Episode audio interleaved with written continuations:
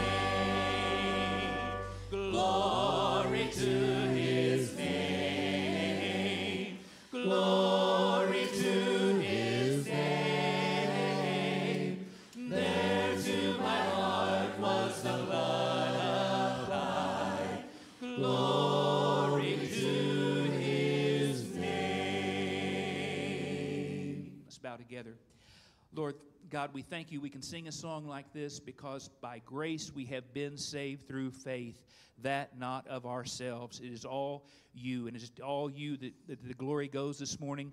Lord, we just want to give you praise. Uh, we want to make a joyful noise in your presence, and we want to study your word and walk away from this place a bit more transformed into the image of Jesus and when we came. And that's our prayer, and we pray that you would grant that for us. In Christ's name we pray. Amen. All right, well, welcome ye hardy people from uh, from Ozark. Um, anybody go to the Chiefs game last night? Uh, no. Uh, so. Uh, uh, by the way, uh, thanks for coming today. And if, if, you felt unsafe to come, you're watching us online. God bless you. We hope you stay safe, and we hope you worship with us in spirit and in truth today. Um, let's see, we got a, a white or a, a connection card to fill out. So if you're with us uh, for the first time, maybe second time, we'd love to know who's worshiping with us today. So please fill that out. You can put that in the offering plate here in a moment, or you can uh, go to the connection center and turn that in there. Um, so somebody told me that we've got a visitor from like six or five or six months ago. Glenn, are you back there? God bless you. Woo! For those that don't know, Glenn and uh, Lori have been on about a what five month journey of a heart transplant, and uh, that finally happened about three months ago, and and and God bless them. They are back today. Amen. Amen. Well, let's uh, continue in worship today with uh, reading from the book of Lamentations. This song came to us, oh goodness, about 40 years ago. And it is uh, a great, great song that reminds us of God's faithfulness. Let's read it together. The steadfast love of the Lord never ceases, His mercies never come to an end. They are new every morning. Great is your faithfulness. The steadfast love of the Lord never ceases. His mercies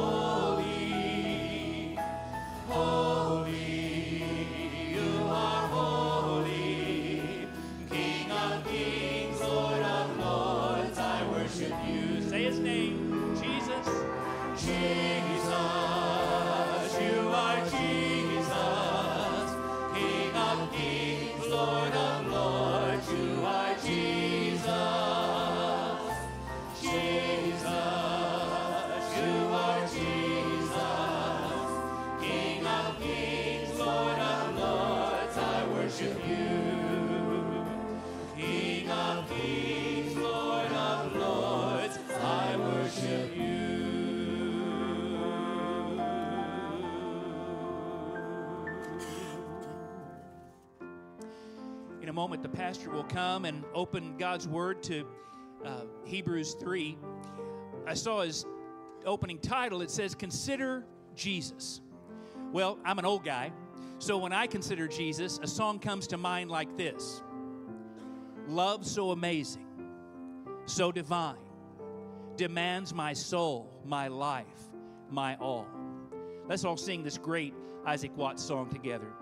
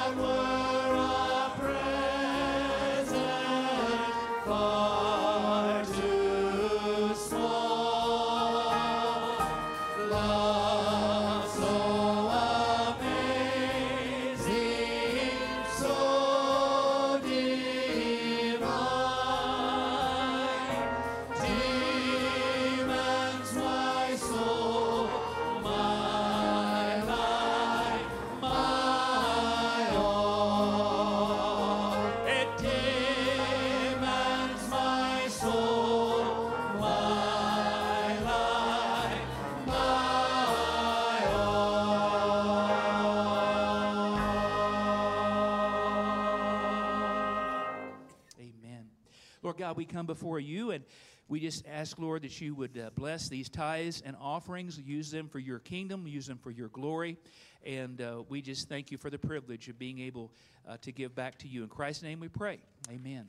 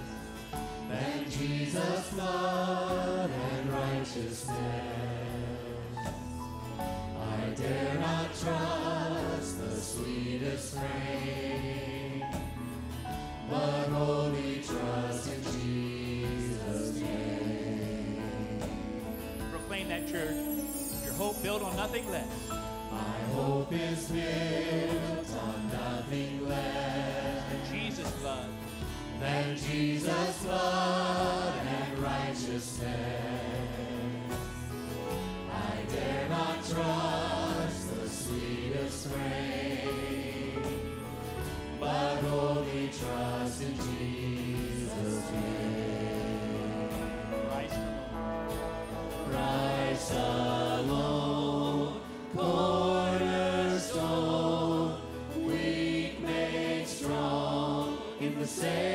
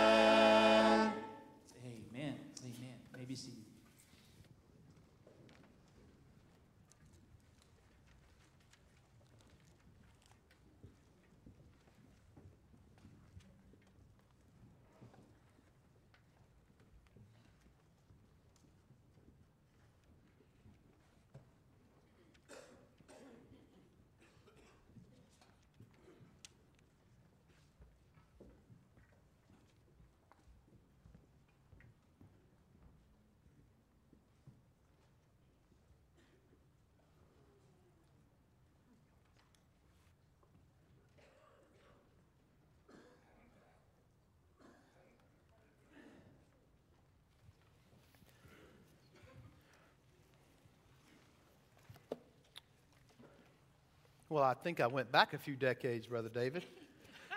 Some of the music today, which reminds me to make a point that when it comes to music, songs, uh, I think we're called by God to remember that the Holy Spirit worked in past years in the lives of people to write good biblical biblically based music. And so, for those of you who think it has to be all new, don't forget that. But the Holy Spirit also works today in the hearts of people to write good, biblically based music. And so, if you're in the camp that says it has to all be old, then remember we have the same Holy Spirit that worked in the past and the present. That's a good lesson, isn't it? All right. Hebrews 3. Some of you thought we would never get to chapter 3. But here we are. Listen to the word of the Lord. Uh, Brother David has said the sermon title, Considering Jesus. Stronger word would be contemplating Jesus, the faithful son greater than the servant Moses. Now, that theme carries us from chapter 3 in verse 1 down through verse 6. Okay? Beginning in chapter 3. Therefore, holy brothers, you who share in a heavenly calling, consider Jesus, the apostle and high priest of our confession, who was faithful to him who appointed him, just as Moses also was faithful in all God's house. For Jesus has been counted worthy of more glory than Moses as much more glory as the builder of a house has more honor than the house itself. For every house is built by someone, but the builder of all things is God. Now, Moses was faithful in all God's house as a servant to testify to the things that were spoken, were to be spoken later but Christ is faithful over God's house as a son. And we are his house if indeed we hold fast our confidence and our boasting in our hope. What are you becoming? Old and young alike today. Ask yourself the question what am I becoming? Because whether you realize it or not, there is a metamorphosis going on in your life even as I'm speaking. There's a change going on in your life all the time. What we look at, what occupies our minds, and what we admire is what we are becoming. We are becoming what we are beholding. This is the law of God's economy in the universe. We become like that which we focus our attention. We become like what has our affections and our minds and our hearts. We can put it another way we become like what we worship. Our thoughts, our words, our affections, our loves, our hates, our attitudes, and our actions are shaped by what we put into our minds. Just to give you a little taste of that, we could go all over the scripture to see it, but one in my devotional reading this week, this one spoke to my heart. Chapter Psalm 115, Psalm 115, beginning of verse 4. Just listen. Their idols are silver and gold, the works of human hands. They have mouths but do not speak, eyes but do not see. They have ears but do not hear, noses but do not smell. They have hands but do not feel, feet but do not walk, and they do not make a sound in their throat. Listen to verse 8 those who make them become like them. So do all who trust in them. Even though these things can't do a thing, you put your trust in them, you will become like them. A.W. Tozer once said, We tend by the secret law of the soul to move towards our own mental image of God. That's why your thoughts, about God need to be grounded in thus saith the Lord. Not your feelings, not your experience, but what this book says, what the Bible says. We have lofty thoughts about our God when we contemplate Jesus. Why? Because this is what the Word of God has taught us. Uh, give you another example of the metamorphosis that's going on in your life, even as I speak, and that's found in which I pray is going on in your life. 2 Corinthians chapter 3, one of my favorite texts of Scripture, beginning in verse 17. 2 Corinthians 3 17. Now the Lord is the Spirit, and where the Spirit of the Lord is, there is freedom. And we all, with unveiled face, beholding the glory of God, the glory of the Lord, are being metamorphosis transformed, that's the word, into the same image from one degree of glory to another. Isn't that awesome? If you're saved today, you are beholding, as it is, the glory of the Lord, and God is transforming you in a metamorphosis, a change to become more like the Lord. So, I say all that to tell you in Hebrews 3, we reflect back on the massive principles of, of huge, gigantic Christological things of who Jesus Christ is. He's God. And we, we contemplate that He is superior to angels, that he, up, he upholds all things by the word of His power. And you reflect on all of that.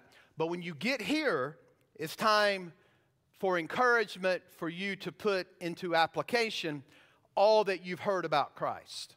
Why? Because to know Jesus is to be changed and to continually be changed. That's the lesson. So, in other words, in Hebrews 3, there are commands such as consider Jesus, hold fast, do not harden your hearts. The doctrine of Christ is glorious in chapters 1 and 2. He's, even in this chapter, he's our apostle, he's the high priest, he's superior to Moses, he's the son over the house. And all of that doctrine is given to us to strengthen our faith, to motivate you to persevere. His goal is to strengthen and motivate faith, motivate perseverance. And that is what God is calling you to do today. He wants you to focus on the Son, the Lord Jesus. In doing so, to strengthen your faith. And so I pray that our God would, would use this section for our good. I pray that the Holy Spirit would keep our hearts soft so that we hear his voice. I was reading some notes from a commentary set called Reformation Commentary on Scripture.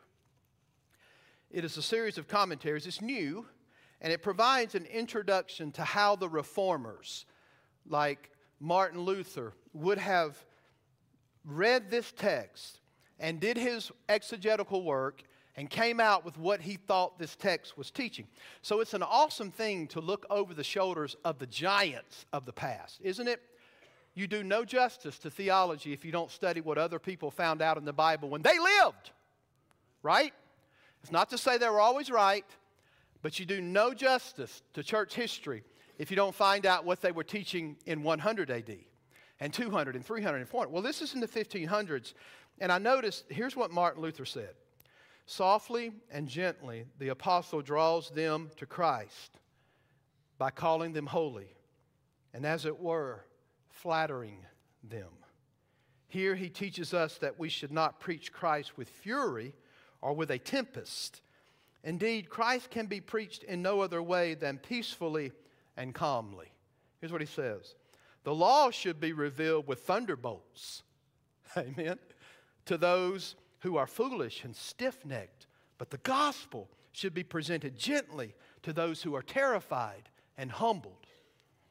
That's so good, right? Because in the face of even the world we live in, we can't shy away from the law of God. What God says is truth. You can't move away from it at all. At all. But what you do is you preach Christ who actually fulfilled the law. You do so you point to Christ and you do so gently. So I bring that out to tell you that even Martin Luther in the 1500s sees what I see in this text, and that would be this. He's, he's moving to that pastoral encouragement to them.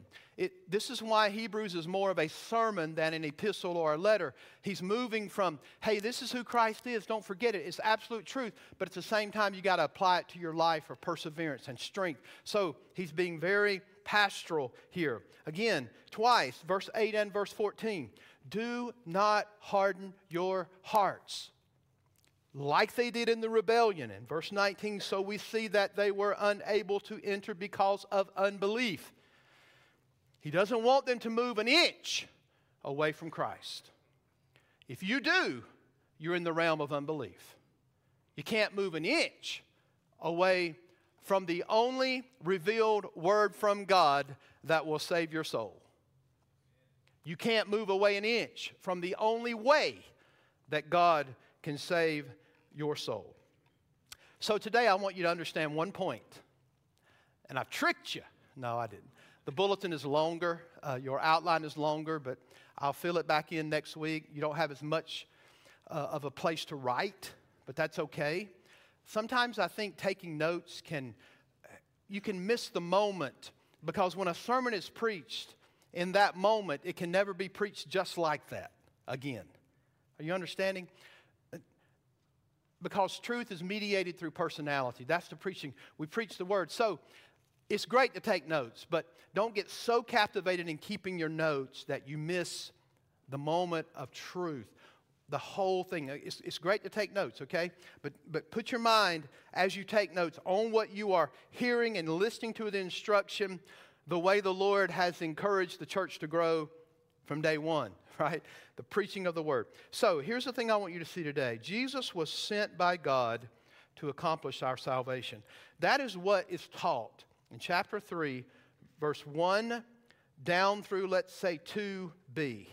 Just before the introduction of Moses, there are some, there's some teaching there that is so rich and so deep that I want you to see this today. Jesus was sent by God to accomplish our salvation. So the writer wants the people of God to consider Jesus. And then he, I want you to see how he does this. He's using terms like holy brothers, sharing together as partners in a heavenly calling, considering Jesus, a confession. See it here in the text? He was appointed, he was faithful to that appointment. So I want to walk through these with you today. So these are subpoints of the first division. Jesus was sent by God to accomplish our salvation. Watch how this works. First, we share in his heavenly calling.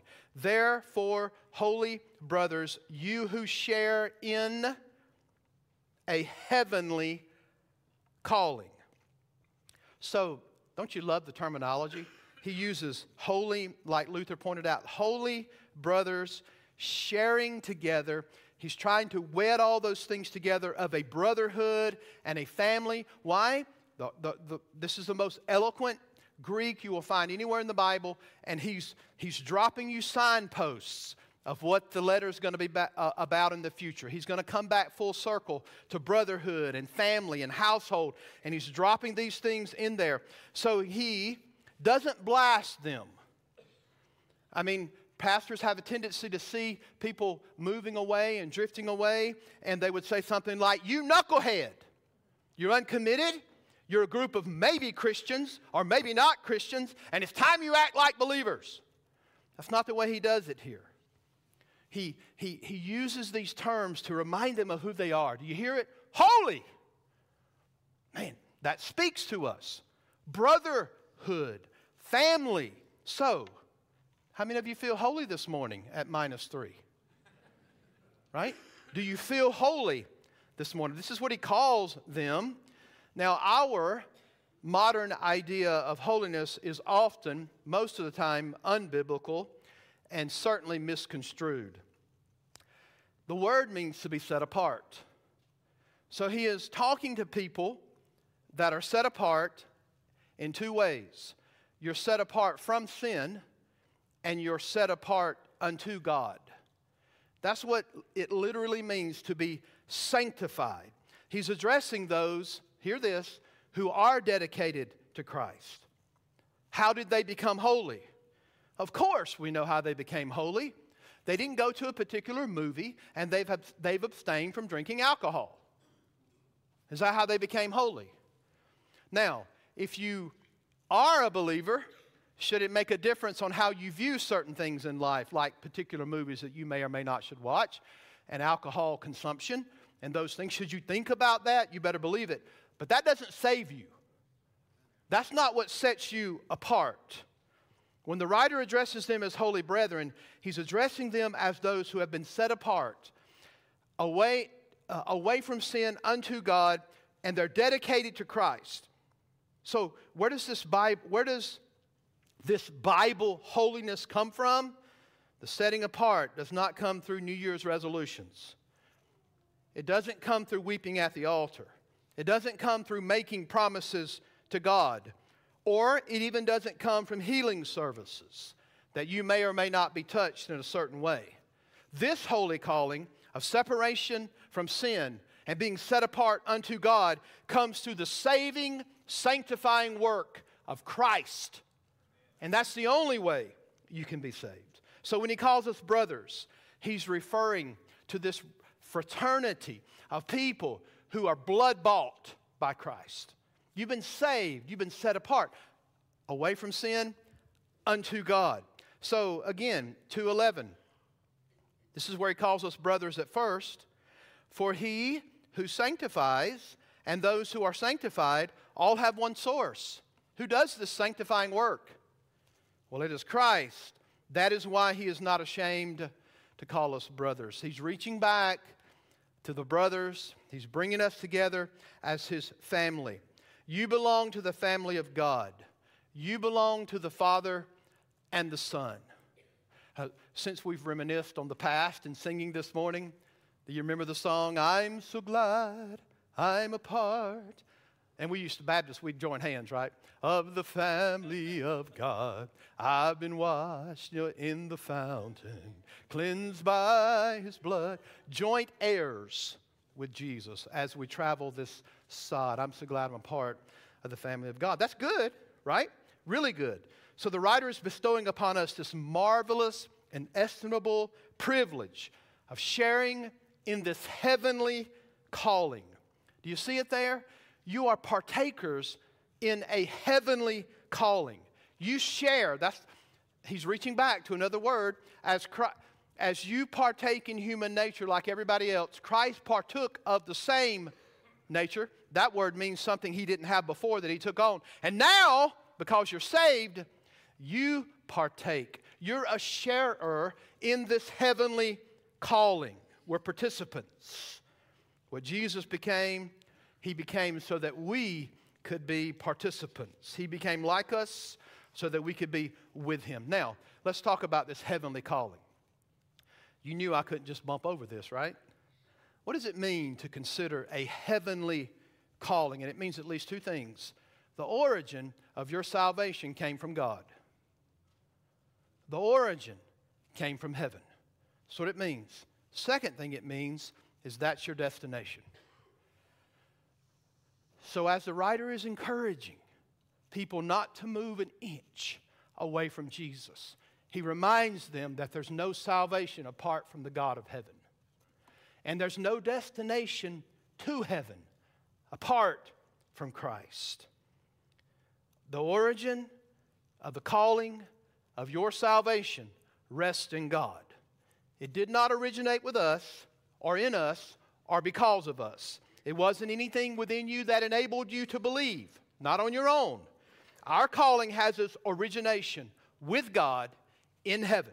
When you are brought out of darkness into light, that's called being brought from death, spiritual deadness, to spiritual life. This is what the Bible refers to as a calling. A heavenly calling is to be taken from the place of spiritual death and being made alive, Ephesians 2, and being given life.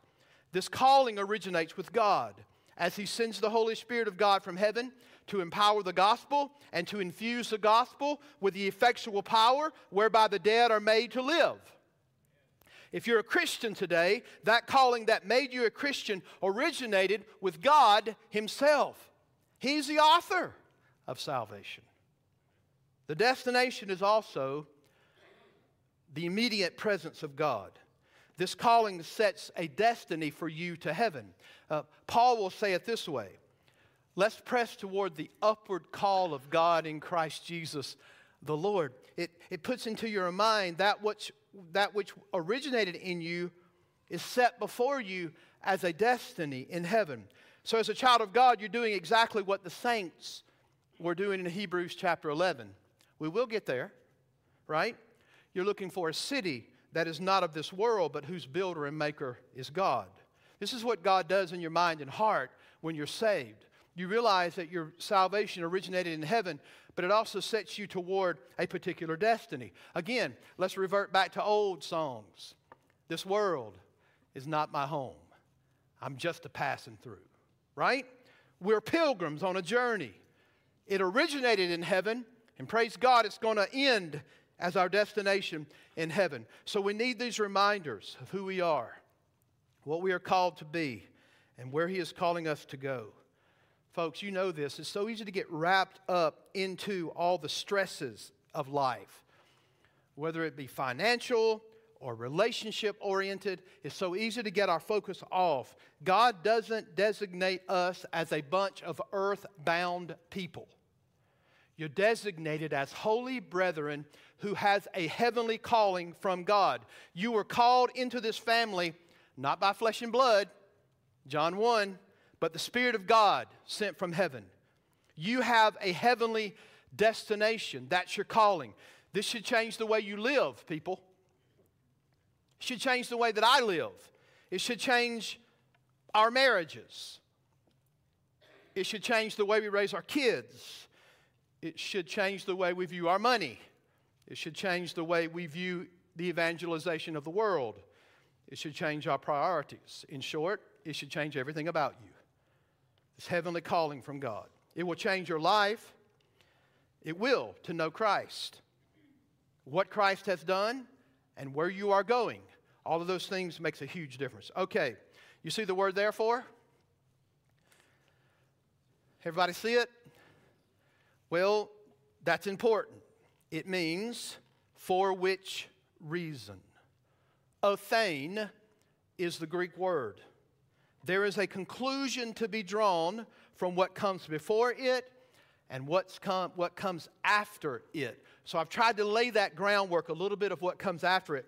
So, flowing out of this doctrine and teaching of the person and work of Christ comes a moral and spiritual and logical imperatives that says this take all of this into consideration and because of all of this that's what's so strong with the word therefore it is a massive adverbial hinge that carries this truth now consider jesus right gigantic gigantic hinge of what's gone, before in chapters 1 through 2, of what it means to think about Jesus and the heavenly calling, and Him being your apostle, Him being your high priest, and consider, think on Jesus. Now, the word actually carries a little more weight than consideration. I thought about this yesterday. Uh, I decided I was going to go hunting. And I said to Nathan, Nathan, you want to go hunting with me? Guess what his response was? No. Now, that was a consideration, right? Uh, Matthew shaking his head.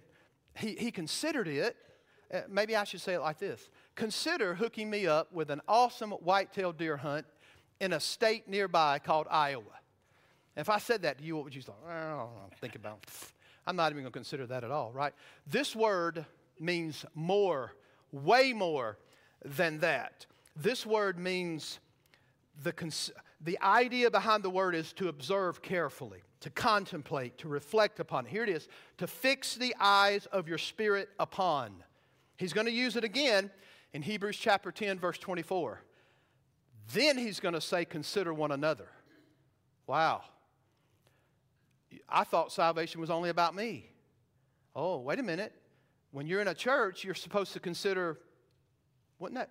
That's a, something interesting, right? That the church family should consider one another. That word there again is to contemplate and reflect on how we can encourage one another in walking with Christ. So contemplate, fix your mind. So, in other words, you can take all of chapter 1, verse 1 through 218 all of that Christology, the deity of Christ, the sonship of Christ, the superiority he has over angels, his, his sovereignty, his eternality, his humanity. You take all that and what he has done, and as one who shares, as a partaker of this heavenly calling, put your mind on Jesus. Fix your thought, contemplate. And, folks, this is given with urgency. Why? Because you're coming close to another warning in Hebrews to not harden your hearts from what you've heard about Jesus, lest you enter into unbelief. So, this whole book of Hebrews is written to help us consider Jesus, not just a nonchalant type, oh, I thought about him. No, you contemplate who he is, you contemplate what he has done. There's more to consider in Jesus Christ than you can exhaust in a million lifetimes. You'll never be able to consider him and contemplate on him enough. So in chapter 1, the point was that Jesus is superior to angels. He sustains the world, but angels run errands in the world for him. He's the king, right? In chapter 2, Jesus takes on human flesh. He fulfills Psalm 8 for all of his people. You, O God, have made him for a little while lower than the angels. You've crowned him with glory and honor. You've appointed him over the works of your hands. You've put all things in subjection under his feet. And the point of every stage of this book is consider this Jesus. Ponder him. Fix your mind on him. If your mind is like a compass moving through a world of magnets, making you spin in all kind of ways. Make sure that Jesus is the north pole of your mental focus for all of your life. That's what he's saying. We need a word from God. This is, these are the two greatest needs for human beings. We need a word from God and we need a way to God. You need to hear from God and you need a way to God. We need to hear from God so that we will be we'll know what he's like and his purposes in the world and what He requires of us, but we need also a way to God so that we won't be cut off forever in a place called hell. So we have two great needs to hear from God and to go to God. We need a revelation of who He is so that we can be reconciled to God. Now consider Hebrews 3. That addresses those two needs that people have. And if you're a Christian, it's already addressed those needs. What you've heard, and what you believed, that heavenly calling. And therefore, you are a partaker and a sharer in it. We are holy brethren. That calling comes from God. It invites us in, it leads us to heaven. So the calling relates to the two great needs that we have a word from our God and a way to our God. We are people who have been gripped by this. Are you awake this morning? Are you frozen? Does this not ramp up some affection out of your heart when you belong to Jesus. So the Word of God broke through our resistance. He did, and took hold of us with His truth and love for Christ and reconciled us to God, and now He's leading us to heaven. That's good. Amen. That's great. We are people of great hope. We have confidence in the Lord, and it's firm, and we keep it there. That's what is going to be said in verse 6. We hold fast our hope, our confession of faith. So consider Jesus. This is what we're doing this morning. And the point of the book of Hebrews is to consider Jesus. He's the word you need from God, and He's the only way you can go to God. All right. You see why it was going to be impossible for me to preach what I put in the bulletin. All right.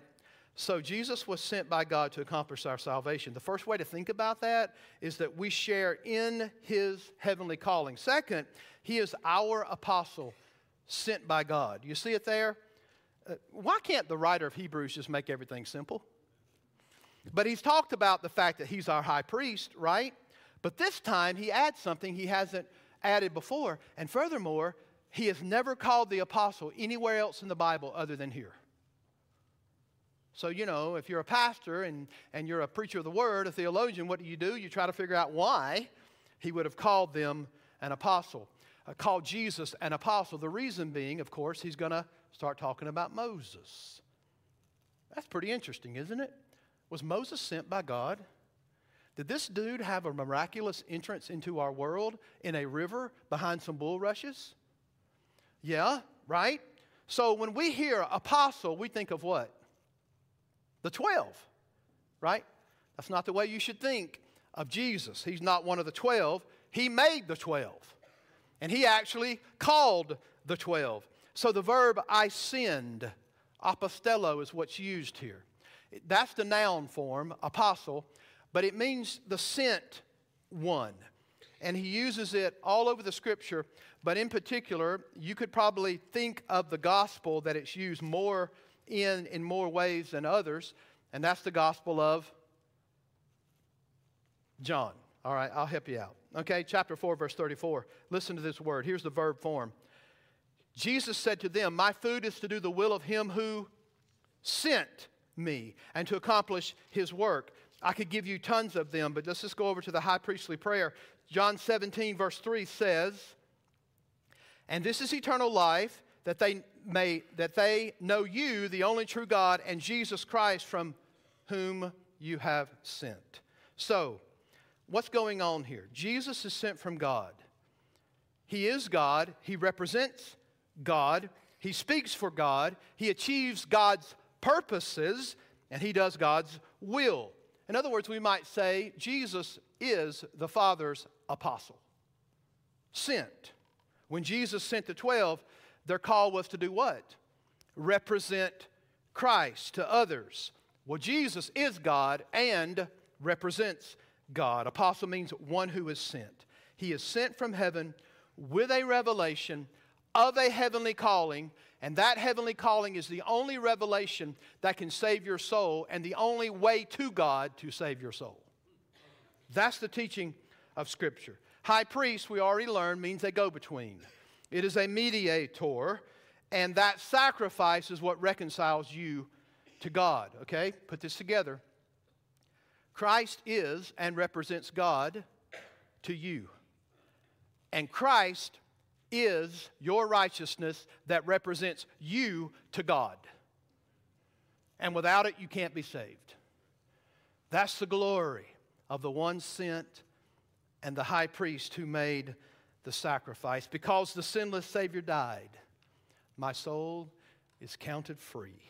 For God is just and satisfied to look on Him, Christ, and pardon me. That's the gospel.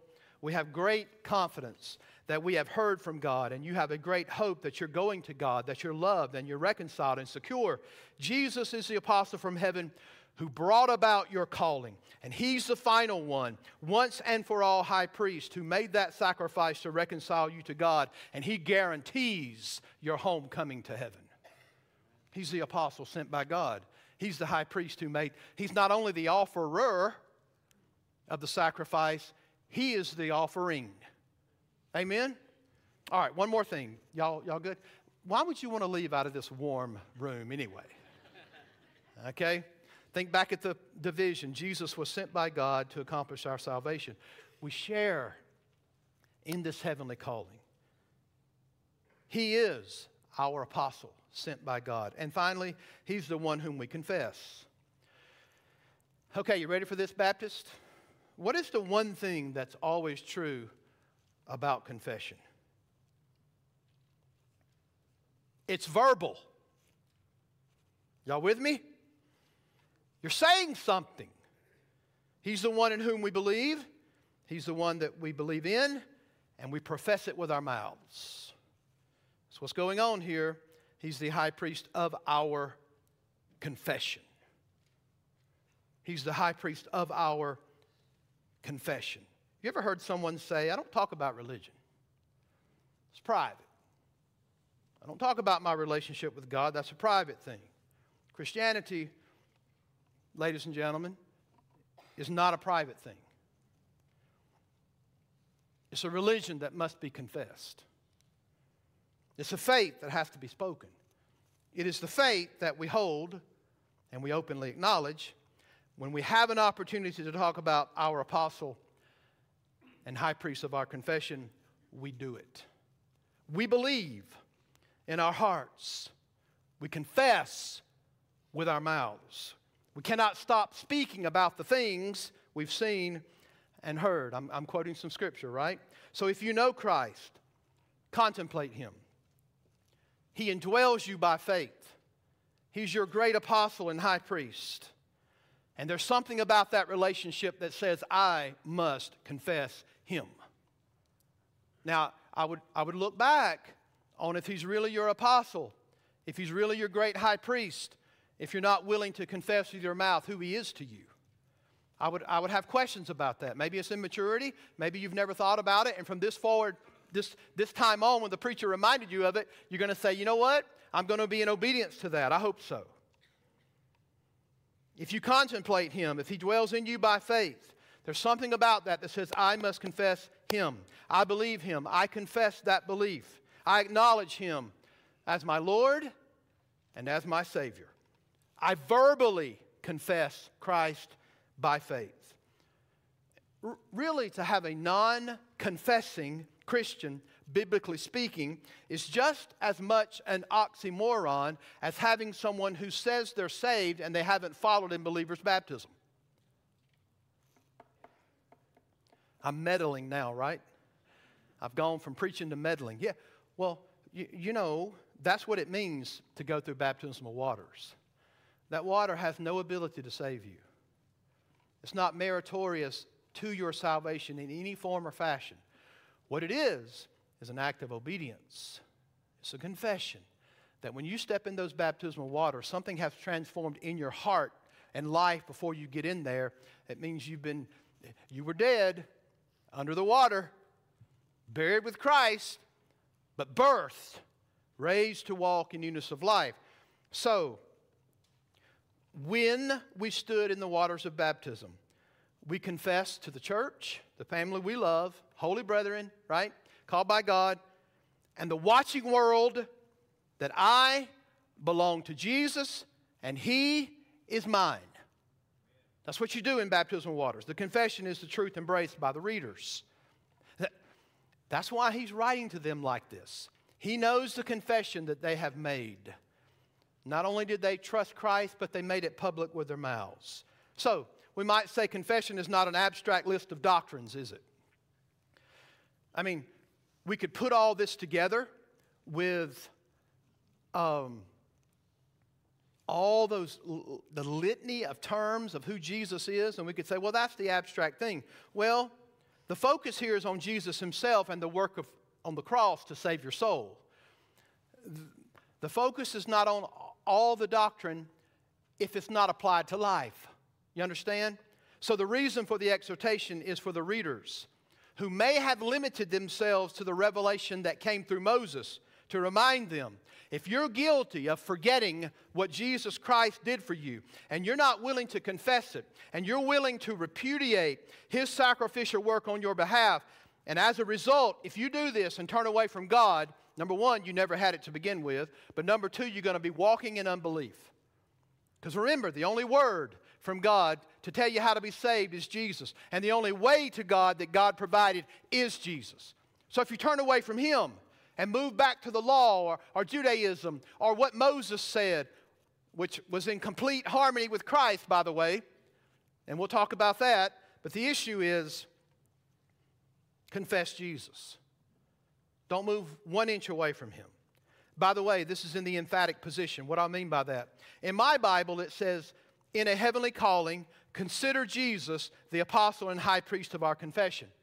In the Greek, it says, consider the apostle and high priest of our confession, comma, Jesus.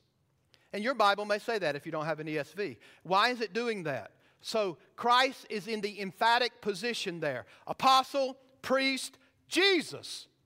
What's that mean?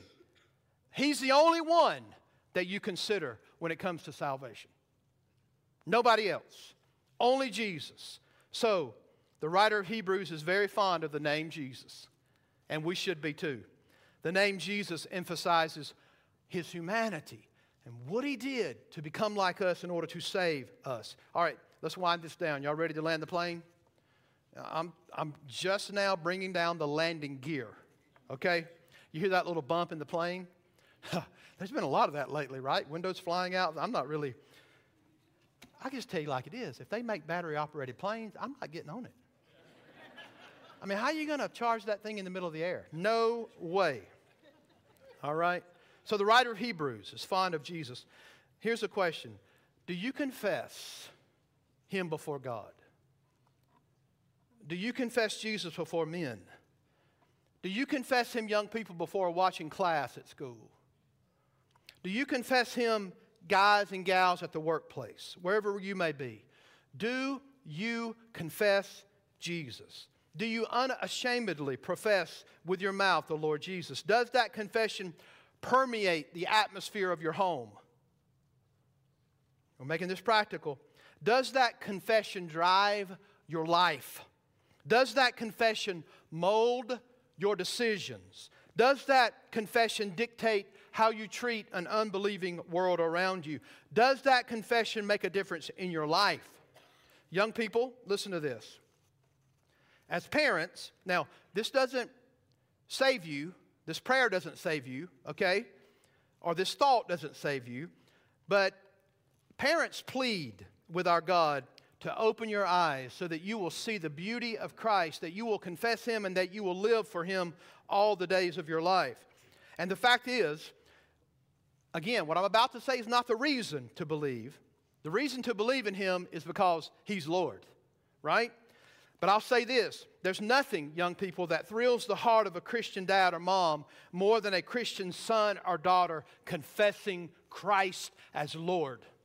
I'm telling you, you can put the ball inside of the hoop a million times. I did it, right? You can do all the accolades, you can get all the rewards. Nothing compares to my sons and my daughters saying, I confess Jesus. Because I'm telling you, none of the other things is going to matter. One bit. You'll be forgotten. I promise you. Your accolades will be forgotten, but not your confession of Christ. So, it thrills the heart of parents that love Jesus when their kids stand for Jesus. Make that confession. So, what does it matter if you gain the whole world but your soul is in darkness?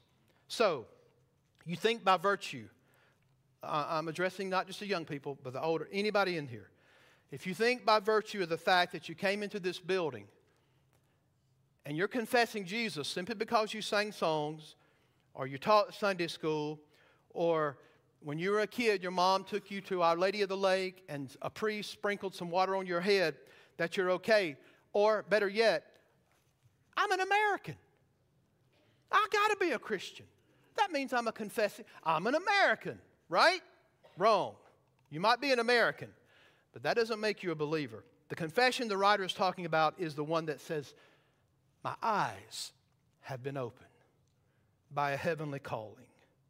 My heart is filled with faith, and my mouth can't help but speak about the things I love. and that is Christ. So fill your mind with Jesus, ladies and gentlemen. Gaze upon him. He's the one sent from heaven. He represents the Father. He's our high priest. He's the one that died to make you right with God. And when you get down to the brass tacks of what it means to be a Christian, it means that you are consumed with Jesus Christ. That's what it really means. You trust Him, you talk about Him, you sing about Him, you tell others about Him. All right, second part of the ending. Ready? Here's the deal Is your life caught up in a sin? Let that settle into your mind. Is your life caught up in a sin? All right. Number two, do you feel like, you're a Christ, like your Christian life has been derailed? Do you feel lukewarm? Well, as Jesus said to the church of Laodicea, does it feel like you've lost your first love? If any of that describes you, let me tell you why it happened. If you're a believer today and, uh, and any of those things that maybe they've transpired in your life or you're in this moment, if that describes you, then you've got your focus off Christ and you're diverted away from focusing on Jesus. And this morning, you need to get your focus back on Christ. That's how you fix those things. If you're caught in a sin, put your mind on Jesus. If you think your faith is derailed, get your mind back on Christ. That's what the writer is saying. What do you do to press on? Obey Hebrews 3, verse 1. Right? That's what you do. Contemplate Jesus. Today, if you're here and you're lost, and you say, I don't know about this Bible thing, you're a skeptic or a doubter, start contemplating Jesus. Just, just do this for me. Read the Bible and ask the Holy Spirit of God to, by faith, help you see Jesus. That's the best thing you can possibly do, considering Christ, contemplating Jesus in the Word as He is. We'll find out in the future chapters that that'll give you rest for your weary soul when you contemplate Him, considering Christ for who He is in His Word will help out that gloomy soul. Won't you just get tired of Christians being so gloomy? You act like you're dragging a funeral procession behind yourself and you've been saved by grace through faith and you're on your way to heaven. It's okay to be happy. It's okay to smile. I don't mean one of these weird smiles like you're always happy person. They weird me out. I'm talking about just always grinning. I'm not saying that. But deep down, there's a joy that this world can't take away from you. And you're a joyous person because you got Jesus, right? So considering Jesus and the Word for who He is will also kindle faith for a weak soul. You're going to get down to the end of the book. It says, raise up your shoulders. You know, lift up those weak hands. Who does that? Well, uh, if you're struggling with that, who is it that helps you? It is Christ. So we become like that which we behold. Is that how we started the sermon? And here's the question Can I be transformed that simply, Pastor, by contemplating Jesus? Yes! Yes, you can. You don't need 15 steps to be a better me. Open up the Word of God and say, God, show me Jesus. I'm telling you, faith cometh by hearing and hearing by the Word. God will do it. And, and for the rest of you, it's okay to be consumed with Jesus. We're a holy, sanctified family of the living God whose home is in heaven. Our calling is from above, right? Be consumed with Jesus. He's the one whom we confess. All right, you ready? Romans 8. I'm sorry, Romans 10. I got the verse right. 8 through 10. And here's the way the verse starts. But what does it say? The word is near you, in your mouth and in your heart. That is the word that we proclaim. And because if you confess with your mouth the Lord Jesus, and believe in your heart that God raised him from the dead, you will be saved. For with the heart one believes and is justified, and with the mouth one confesses and is saved. Turn your eyes upon Jesus will be appropriate at this moment, right? Look full into his wonderful face, and the things of earth will go strangely dim, grow strangely dim in the light of his glory and grace. Okay. Listen to St. Patrick's famous prayer, and we're done. And when I say this prayer, remember, you become what you behold, and this particular prayer has both the occupation with Christ that we are to have as his people and the demonstration of him in our lives, okay? Are you ready? Has anybody ever heard this prayer? It's just a section of it, St. Patrick's prayer. Here it is Christ with me, Christ before me. Christ behind me.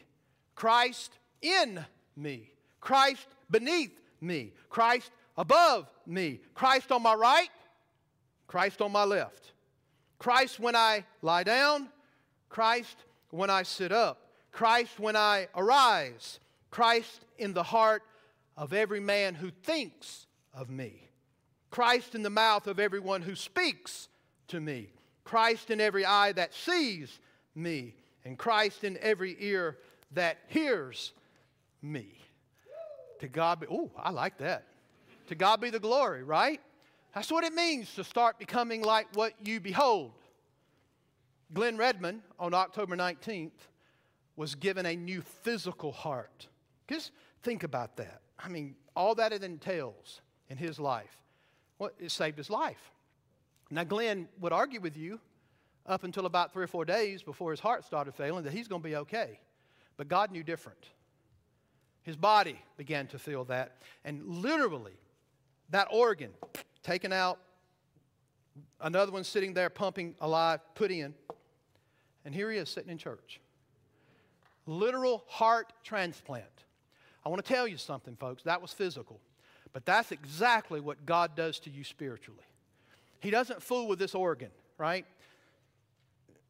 You need to make sure kids understand what it means to ask Jesus into your heart. We're not talking about this pumping organ in here. We're talking about the seat of the emotions. We're talking about what makes you you. Well, God takes out the heart of stone, sticks in a heart of flesh so that you might believe. That's the heavenly calling we're talking about. And when God does that and He gets a hold of you, He will have you forever. You will persevere and you will not pull up short and you won't stop. John says it this way They went out from us because they were not part of us. Had they been of us, they would have persevered. The ones God saves will persevere. He'll make sure you do. Amen? To God be the glory. Father, we, we're so thankful for the Word. There's a lot of things we don't know, Lord, as we read your Word, but here's what we do know salvation is of the Lord. You are the one that saves. Lord, if there's someone lost today, may they have a heart transplant. May you spiritually take out that heart of stone and put in the heart of flesh. May they trust by faith in Jesus only for salvation. May they repent of the direction of their life and the sin that they're moving toward. And may, in belief, turn to you. Lord, may that happen today. For Christians, Lord God, help us to be consumed with Christ. Kind of contemplate, consider Jesus. In your name we pray. Amen. Let's consider Jesus, consider his cross with this song as we sing it again, When I Survey. When I survey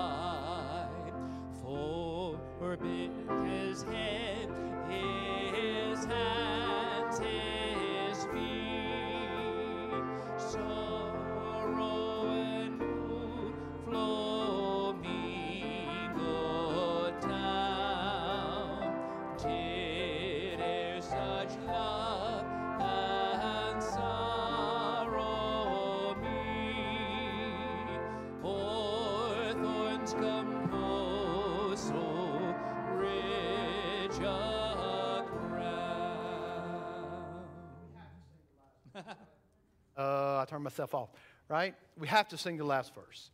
In light of what you've heard, considering Jesus, doesn't this verse just grip your heart?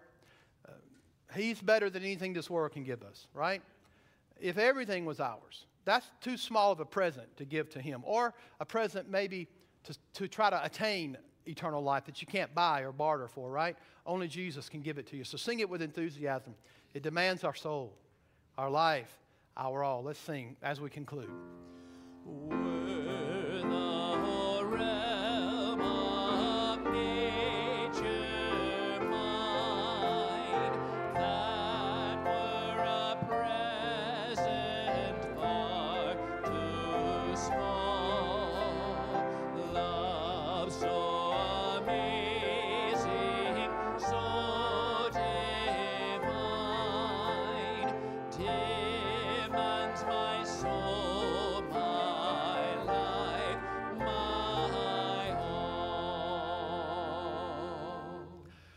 praise the Lord.